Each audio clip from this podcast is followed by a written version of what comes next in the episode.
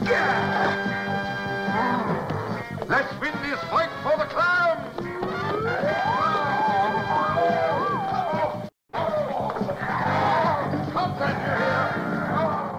We are The real Brady Brady, Bros. Bros. Brady Brothers from the TV show Brady Bunch. I'm Barry Williams. And I'm Christopher Knight. I played Greg. And uh, who were you again? I played Peter.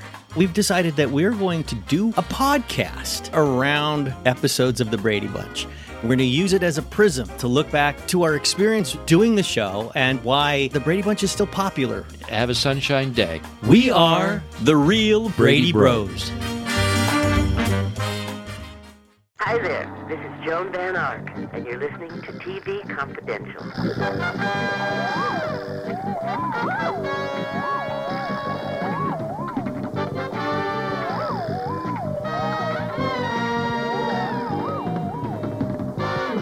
My name's Walt. I work as night watchman here at Fred's Wax Museum to put myself through criminology college. It used to be very lonely until recently when I plugged in my crime computer. Suddenly, oscillating vibrations brought to life three legendary monsters. Dracula. The werewolf. And Frankenstein. Creatures hated and feared for centuries, now determined to make up for their past misbehaving by fighting crime wherever they find it. Together, we're the Monster Squad. Ed Robertson with a reminder that Eric Roberts will join us later on in the hour. We'll be able to stay tuned for that. In the meantime, Greg Ehrbar is with us as we continue our DVD report with a particular focus on Saturday morning favorites. Greg? we have two Saturday morning shows about our favorite monsters. One of them is not to be confused with the movie. This one came first. It's called Monster Squad. Monster Squad, the show that gave us Fred Grandy. yes. And as my sister used to say when she had a crush on him in her teens, Fred Grandy is dandy. My name's Walt. I work here at the Night Museum. It's very lonely until I broke out my crime computer. Yes, yes. And and I forgot that the crime computer made this little belch sound when it when it put the computer card a crime a crime computer that he managed to hide under this table in or fake mausoleum thing in the middle of the wax museum which was his job and a crime museum which he managed to run without anyone at the wax museum saying why are our power bills sky high during our graveyard shift but you know it's a saturday morning show you're not supposed to think about that and, and more importantly it is fun to watch. Yeah. It's especially fun to watch if you're a fan of Batman. the original Batman And Stanley series, Ross Roth. because it is Batman with monsters. Yeah. Very, very much. And and and Stanley Ralph Ross, who not only acted in one episode, but he wrote uh, quite a few of the Monster Squads. He repurposed a lot of his lines or gimmicks, or in, or in one case, uh, he repurposed a gimmick that he was not able to use on Batman because of censorship. That was the episode with Julie Newmar.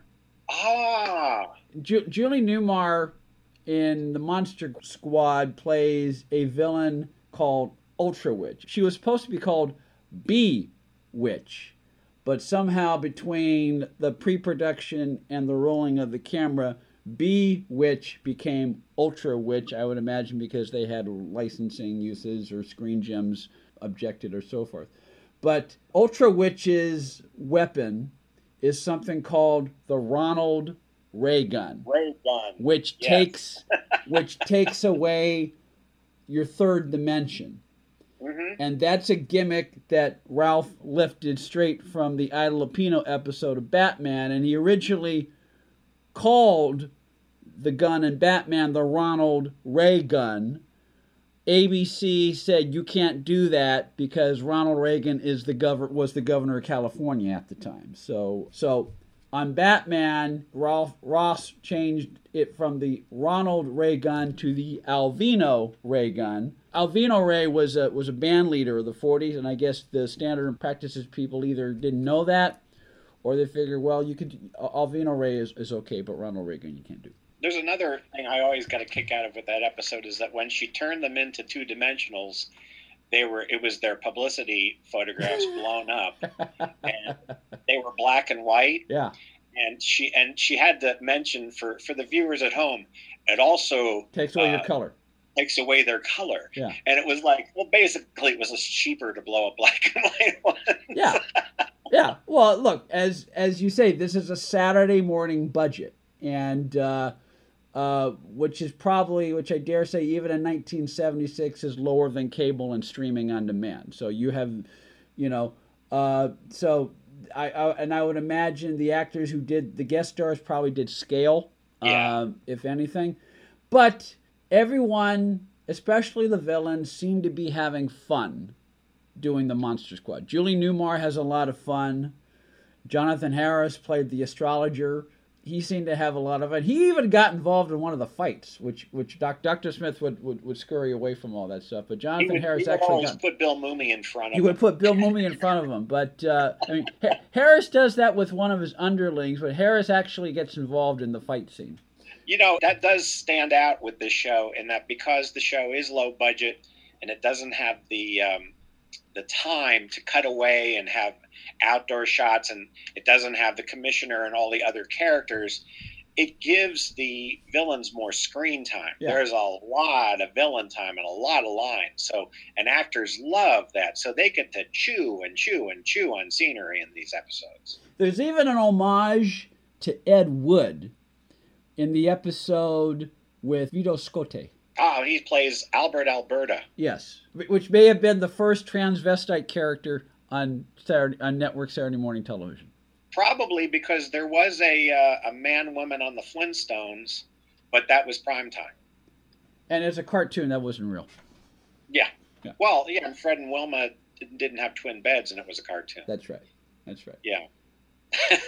But I actually remember I remember this show fondly. I had a chance to watch a few shows today. It's not I don't quite remember it as fondly as I did when I was 13 years old. But although Julie Newmar looks great in her Ultra Witch costume, but but in a nostalgic Saturday morning sense, it's fun to it's it's fun to sample a few of these. And uh, we, we joked it introduced Fred Grandy. Fred Grandy had actually done television. I think he did. He was he had a recurring role on Maude prior to this, and uh, Yeah. he he did he was Carol's boyfriend, Chris, I believe. Yeah, and he also did the girl most likely to, I think, was uh, was Stockard Channing. But for all intents and purposes, his acting career stopped with the Love Boat because it went on forever, and then of course he went on he went into politics and did did did pretty well in politics after that. He did very well. Yeah. Yeah, Yeah. He, he had a very long and successful career, and it, he, he was he was uh, taken very seriously. You know who else uh, did very well in politics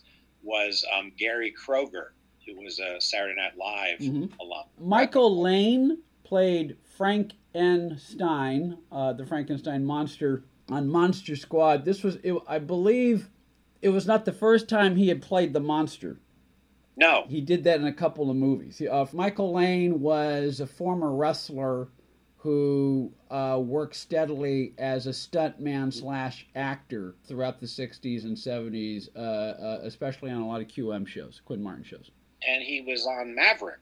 And yes, his uh, I believe it was that was either his first or his second professional acting role. It was Frankenstein 1970 is the one that I know of. Yes, Frankenstein 1970, which was filmed in 1958, but that's another story. Yeah, he was probably of the monsters. He was the one who had the most experience in playing. Though Buck Kartalian, who plays the Wolfman, uh, he was in Planet of the Apes, so he had a lot of fur wearing, costume wearing experience. And Henry Polic II, which I think is cool because I, he, to my knowledge, he is the only modern day actor who uses the second versus junior.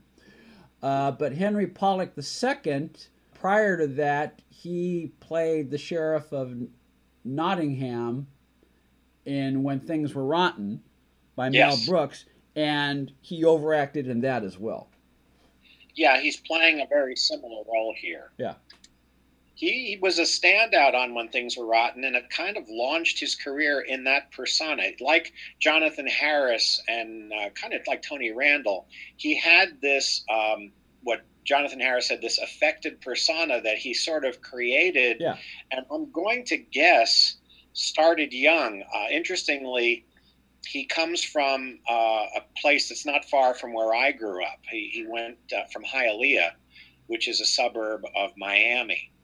And um, apparently, he showed promise from playing Scrooge uh, in A Christmas Carol and had done that for years. So I, I'm assuming that from a young age, just like Jonathan Harris, he adopted this way of performing.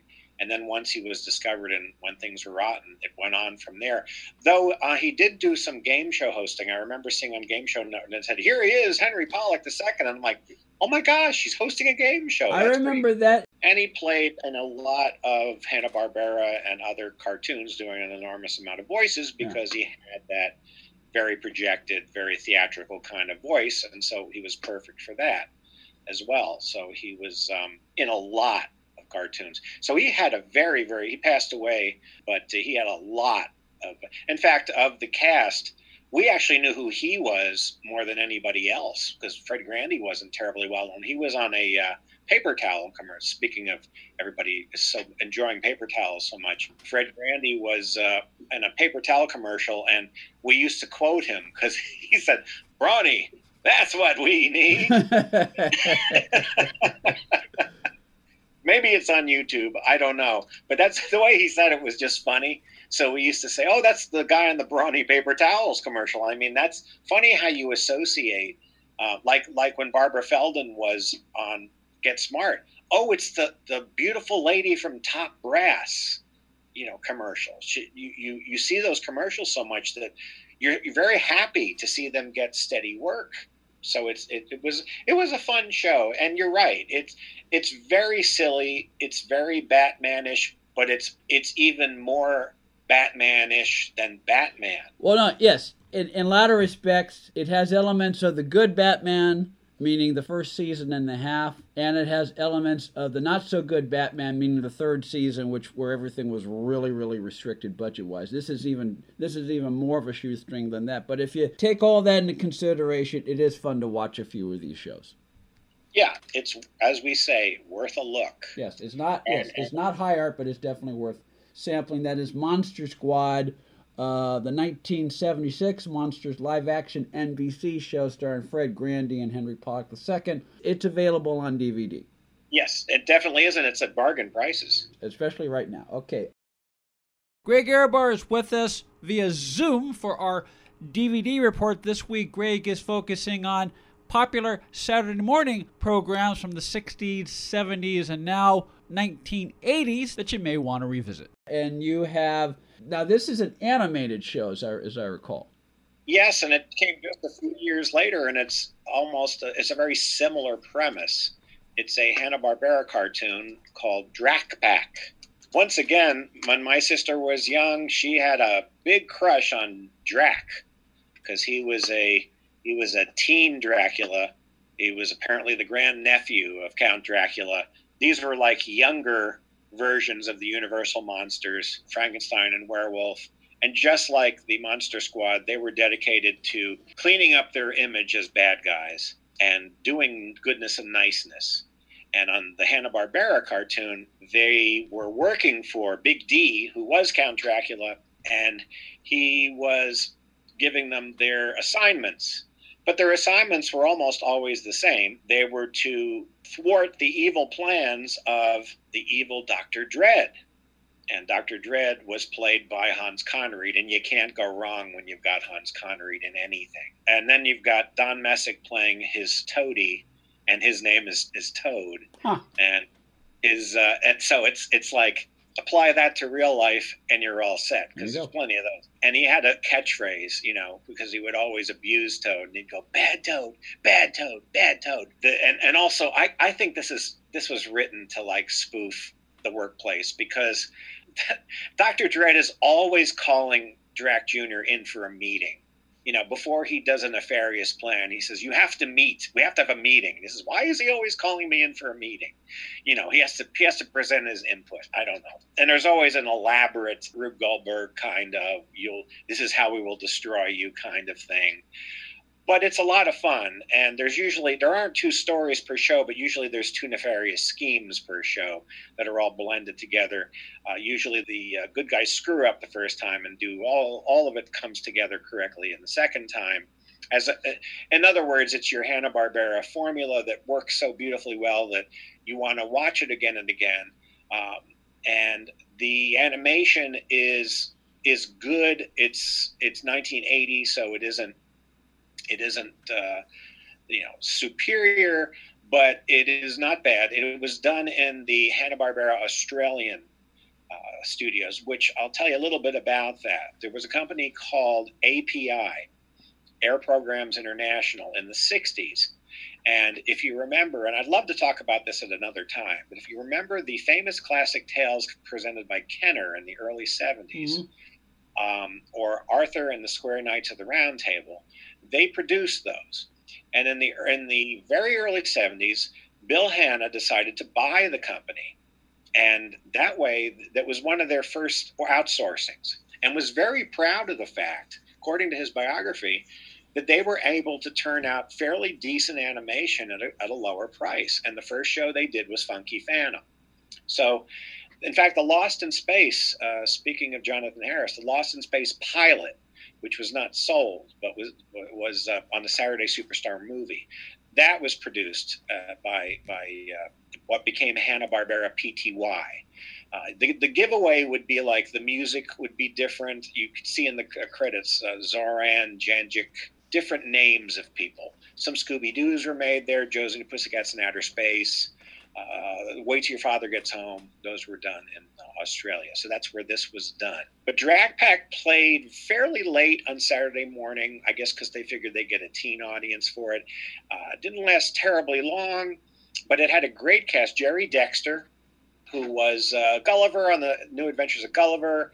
He was uh, Alan on Josie and the Pussycats. He's doing a definite imitation of Maxwell Smart for this as uh, Drac Jr. Uh, you have Bill Callaway, and he's doing both Frankenstein and the Wolfman. He has a very deep voice um, on cartoons, but you might remember him as the guy with the sort of light frizzy hair in the Love American style Blackouts. What it was the, the guy who played against Barbara Minkus and um, Stuart Margolin. Yeah, Stuart Margolin. He was he was the like the third guy in all of those. But he did a lot of cartoons. Hair Bear Bunch. He was uh, Square Bear in that, the Big Bear, and Chuck McCann is also in it. So it's got a really good cast. Alan Oppenheimer.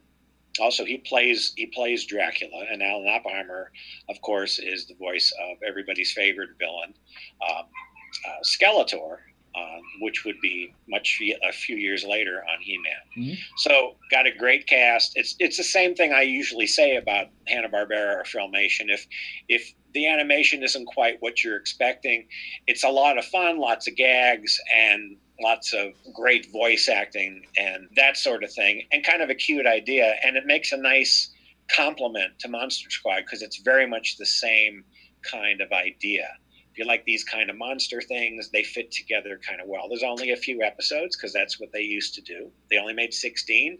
They ran them about three times uh, in the year, and then if it lasted another year, they ran them three more times. Kids didn't mind. They loved watching. I mean, how many times did kids watch Casper, never find a friend, scare everybody away? and then make a friend and then in the next cartoon he had no friends i mean you know it's it's it's just the way you, when you're a kid you like to watch. I would sit in the theater and watch a movie more than once. I watched Alice in Wonderland six times. I went back. You know, so I guess that's just a kid thing. Well, when you're certain... when you're a kid, you don't notice. Uh, this is the third time they've aired show number one this season. When you're a kid, you don't notice that as readily as you do when you're grown up.